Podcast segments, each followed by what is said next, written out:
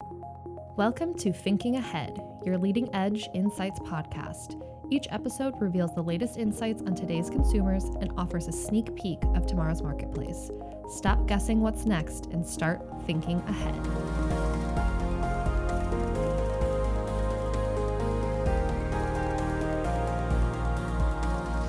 Hello and welcome, or welcome back to another episode of Thinking Ahead, a GfK Insights podcast. This is Hannah Leiter, your host. Now, for today's episode, we are doing a health check on your brand. In this new world during and post pandemic, brands are expected to be more than just a mission statement and a logo. Consumers expect them to take action, to show their authentic worth. It's not just about the product anymore. Joining me for the discussion is Eric Vallon, Managing Director of Marketing Effectiveness here at GfK. You may have caught the last episode he appeared on, which was about brand purpose. And correct me if I'm wrong here, Eric, but I do believe that that is just one part of what your brand health involves. So, welcome to the show. Thanks, Anna. Glad to be back. Yeah. So, just starting off, overall, what is the goal of a brand? I mean, fundamentally, the brand is there for recognition, right? Um, a brand is also there for for for differentiation. Um, brand appeals in some functional or emotional way to consumers.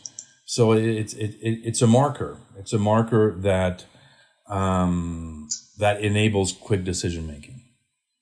Uh, so over time, you get to know the brand. You don't have to re um, rethink about next time you want a shampoo or next time you want um, a beer or a, whatever you you've already made some some connections with different brands of trial different things and and um, a strong brand ends up being um, in any ways a, a, conduit to faster decision making and um, and it, it, it, works on several different facets.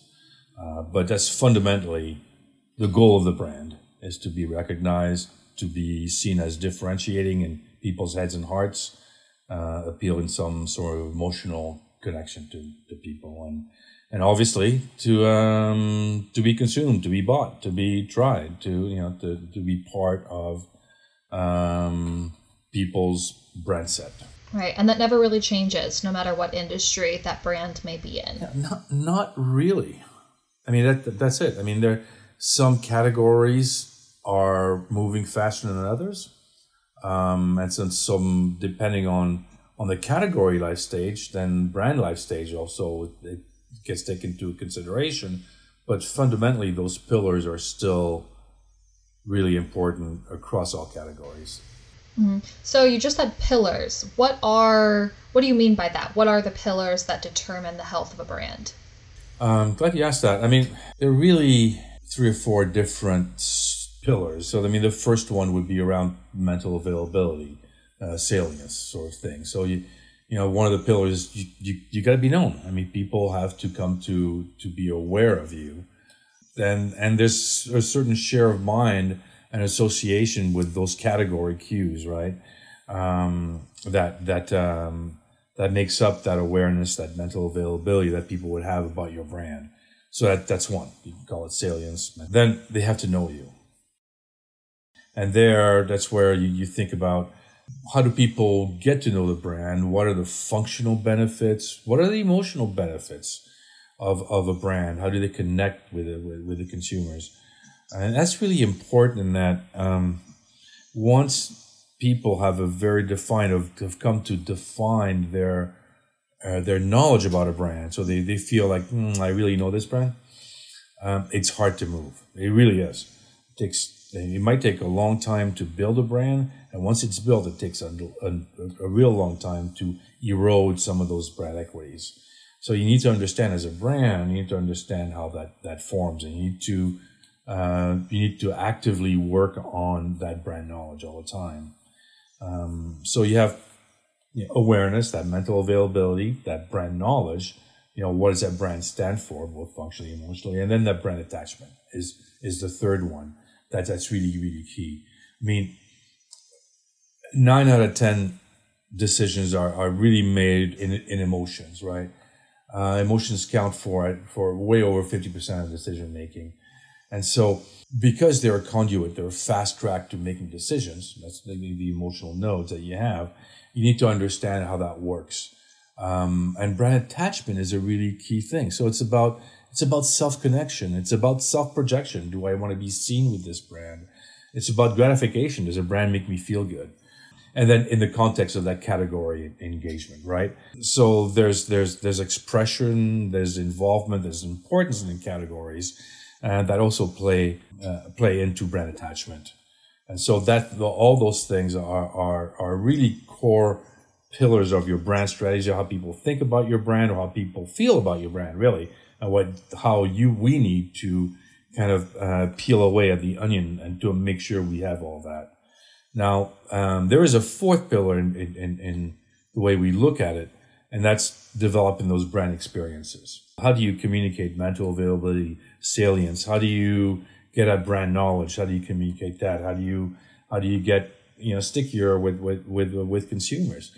Um, and that's about brand experiences. So, what type of experiences um, that you are contributing to, that you're actively working on with the brand, that actually reinforces and and and uh, and makes those those three pillars and connect with consumers. So brand experiences, it could be advertising, it could be product experience, it could be it could be social media, it would, and it could be you know um, search volume. It could be all those things that give an experiential uh, connection um, with the consumer is, something that makes the three pillars come to life.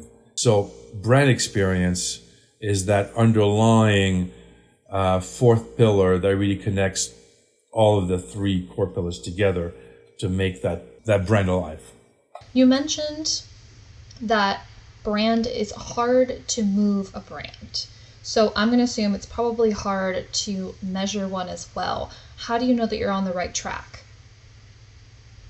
If the data that you have helps you understand the connection that your brand has with consumers on all those pillars in relationship to all of the comp- competitive brands within your category, then I think you have um, you have or you are on the right track to measuring what matters, uh, and that and I think that's important. Uh, measuring what what matters within the context of your competition uh, helps you understand whether you're on the right track, whether you're growing your brand, whether you're growing your um, um, your consumers and your loyalists and your evangelists.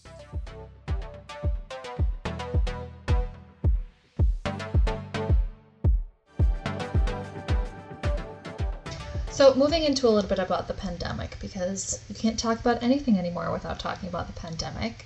Of course, that time has forced brands to really rethink their relationships with consumers. Do you have any more knowledge of how so and the aspects you think are going to be long term changes that brands now have when they interact with consumers? In a way, the pandemic, a couple things happened. I think initially, brands struggled last year to deal with the pandemic. So did everybody else in the world. I mean, brands are driven by people. um, uh, but after after some time, many world class brands, but really also some small local brands, kind of recovered by examining, really taking a look at what what did they stand for. I mean, how, and how could they help in a genuine way? Uh, as opposed to just coming out with platitudes about you know we're there for you or whatever. And I think those brands and many of those brands were able to develop that those relationship with, with customers or, or consumers and act in a way that that fit with them that were able to to then contribute and and, and had this and, and have this this one-on-one relationship. Remember a lot of people had a, a real change in their life. I mean they they they isolated themselves. So in a way, brands reached out to them in a way that that um, they had you know they hadn't before. But that's not it's not really what happened last year because last summer, the events of last summer, uh, you know, really rallied the discussion worldwide around racism, and that worldwide reaction pushed brands to actually become somewhat self-reflective and they then join the discussion. And I don't think that people will look at brands, like you mentioned before, um, uh, without thinking about, you know, are they authentic brands? Do they care about the same values that I care about? I think that's what happened last year when, you know, the world was on lockdown. Do you think that it's also changed the rules of how brands, you know, turn a customer into a brand evangelist because of everything? Um, the way that they reach out to them, the way that they message to them? That's a you always throw very difficult questions, Anna. Um, yes, I, I, I think they in in the, in that brands had uh, the ability to develop a closer relationship or one on one, more so than than than, than other times. Um, that direct communication with brands back and forth, I think, actually, in a way, enabled a, a, a different a different way of, of, of being loyal to a brand and a different way of, of, of becoming brand evangelists. Um, I mean, I think brand evangelists will always be brand evangelists. And I mean, they've, um, there's a certain, um, there's a, you know, a, certain empathy that, that, that obviously brand evangelists have always had. Um, I think the one-on-one relationship with being, with everyone, uh, being more isolated, has has pushed that a little bit. So let's say that your brand health is not doing the best and you do want to try to move that needle and and bring your brand to a more premium image in the eyes of consumers what is the most or some of the most important things that they need to consider when they start to try to move that needle well if, if so it depends if you want your brand to have a premium image to begin with or a premium price or if you want to, to grow your share, be a brand for being a, you know an everyday brand, right? So it depends on your on on where you see your your your business going. Because at the end, we can always you know talk about brands and those emotional connections. We also also have to understand that that brands are there for for business, and so to that end. First, you have to understand what where do you want to go. Do you want to um, get to a premium sort of positioning, or do you want to be a more of everyday brand for, for, for everyone and grow share?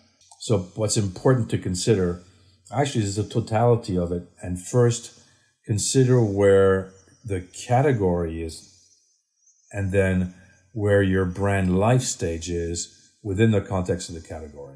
And by that I mean if your brand is just a couple of years old, you know, you're going to have to switch pillars. You're going to have to just, you know, establish that presence and that that salience about your brand. If if your brand is is you know, is 100 years old or 50 years old, you may have to start storytelling around your brand because everybody knows you. Everybody's uh, everybody feels they know you. So then that emotional attachment is going to have to, is going to be more important. Keeping that up. Um, and then you have to understand the category. What's important in that category? What drives those categories? So, you know, your current brand image is a really complicated question to, to answer. Yeah, it sounds complicated. It definitely makes sense now when in the beginning you said it's hard to move a brand because you're right, there's a lot of strategy behind it and a lot of different things to consider.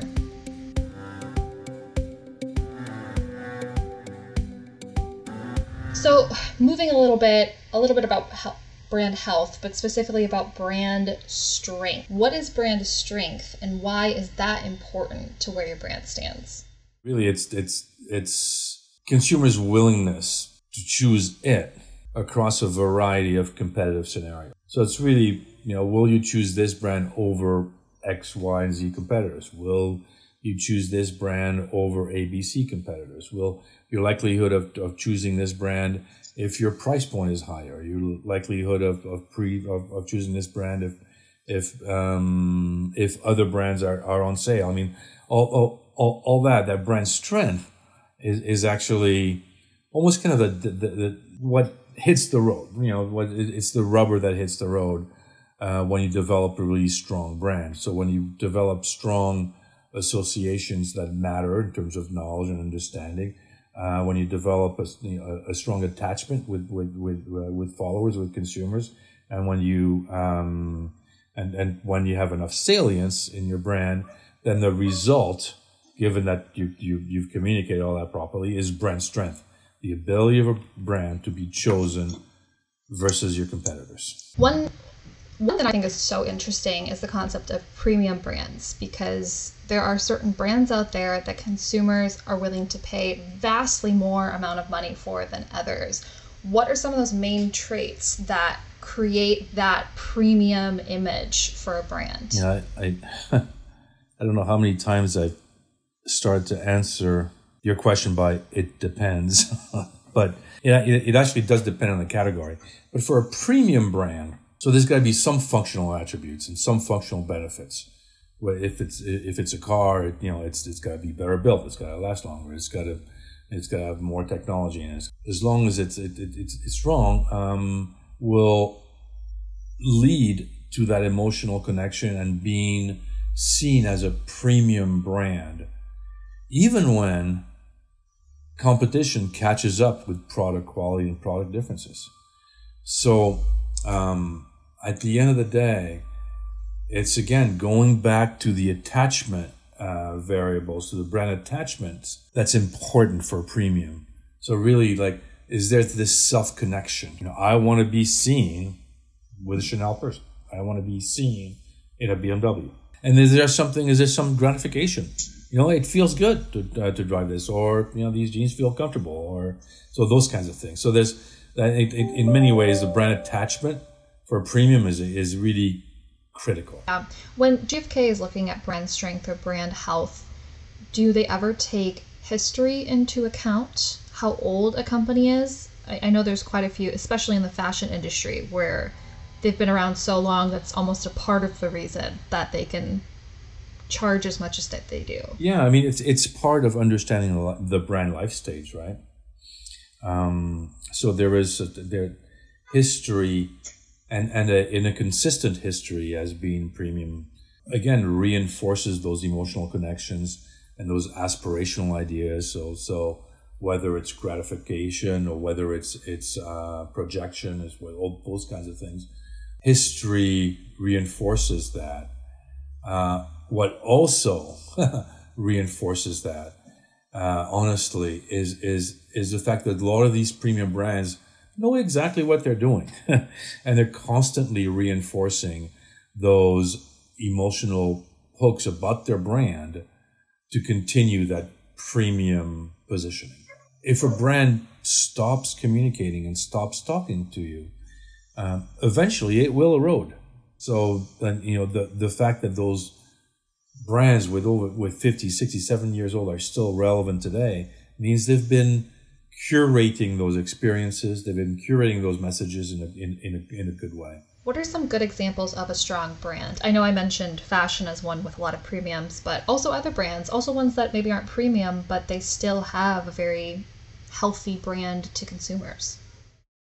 So again, remember, I, I, I uh, we discussed first understanding where you want to go with your brand you know, across so many different categories. You can grow share, um, and be available to to to a large amount of people or or or command a premium and and then become available to a, to to fewer people but but um, um, still be a, very strong brand.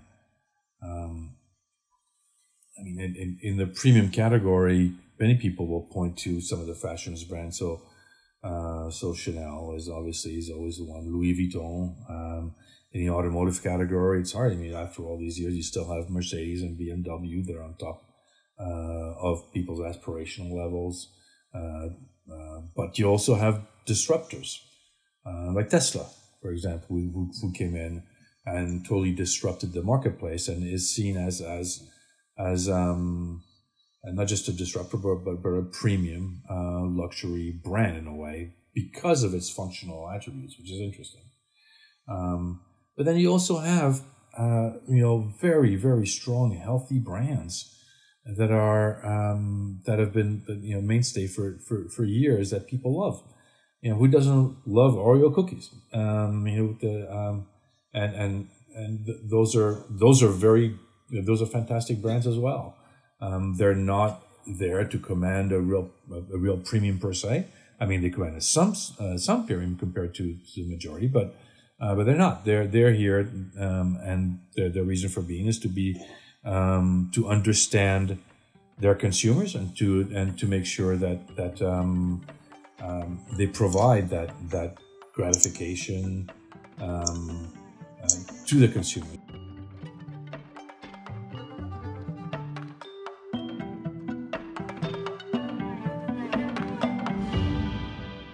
Thinking ahead, what, in your opinion, is going to be that top trait that brands will need to incorporate in order to be successful as we enter this new era of increasing consumer desire for a brand that really stands for something? It, it's it's got to be authenticity. People had um, the ability to really think and introspect over the past year, and brands came up to the forefront. And because there was less maybe noise, people started to you know maybe pay more attention to brands. And authenticity is, is really key. And the fact that brands start to, to be more aware of their responsibility makes that trait of brand building something that's important. Now, does it replace the core pillars of that creating salience, that brand knowledge and, and an attachment? No, it doesn't. But it adds an element that people uh, should consider strongly. So that is the word of the episode. I've done this in a couple other ones authenticity. You get one word out of this episode, it's authenticity. Well, we're almost out of time here, Eric. I do have one more question for you before I let you go. As an expert in all things brands, what is your best advice that you could give to someone who's currently working to better their brand? Constantly monitor your brand's heartbeat. There's an ability to throw just about anything on uh, about your brand and just keep the stuff that works. What happens is you know, half the stuff that that that doesn't work when I'm talking about communication and talking packaging, you know, those kinds of things, that actually hurts your brand, and it hurts your brand probably more than you imagine. So I think that constant feedback on communication, um, on product development, you know, being aware of how of the heartbeat of your brand and, and the consumers is is really important. Also, pre-testing. I mean, you know, understand before you launch or, or, or with communication.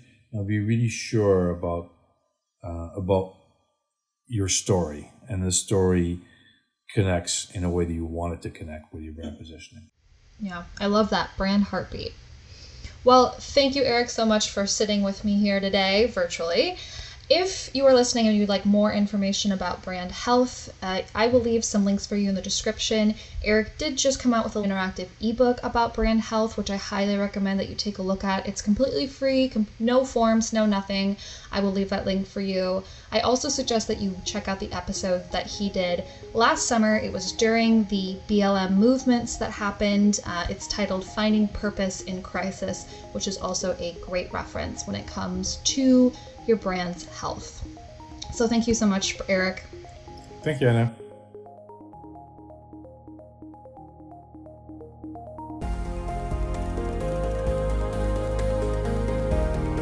Thank you for listening to this week's episode of Thinking Ahead. For more information on today's topic, you can click the link in the description. And please make sure to leave us a rating and review. Let us know what you like about the show. And of course, if you haven't done so already, hit that subscribe button to keep up to date on the latest insights. We'll see you next time so you can keep thinking ahead.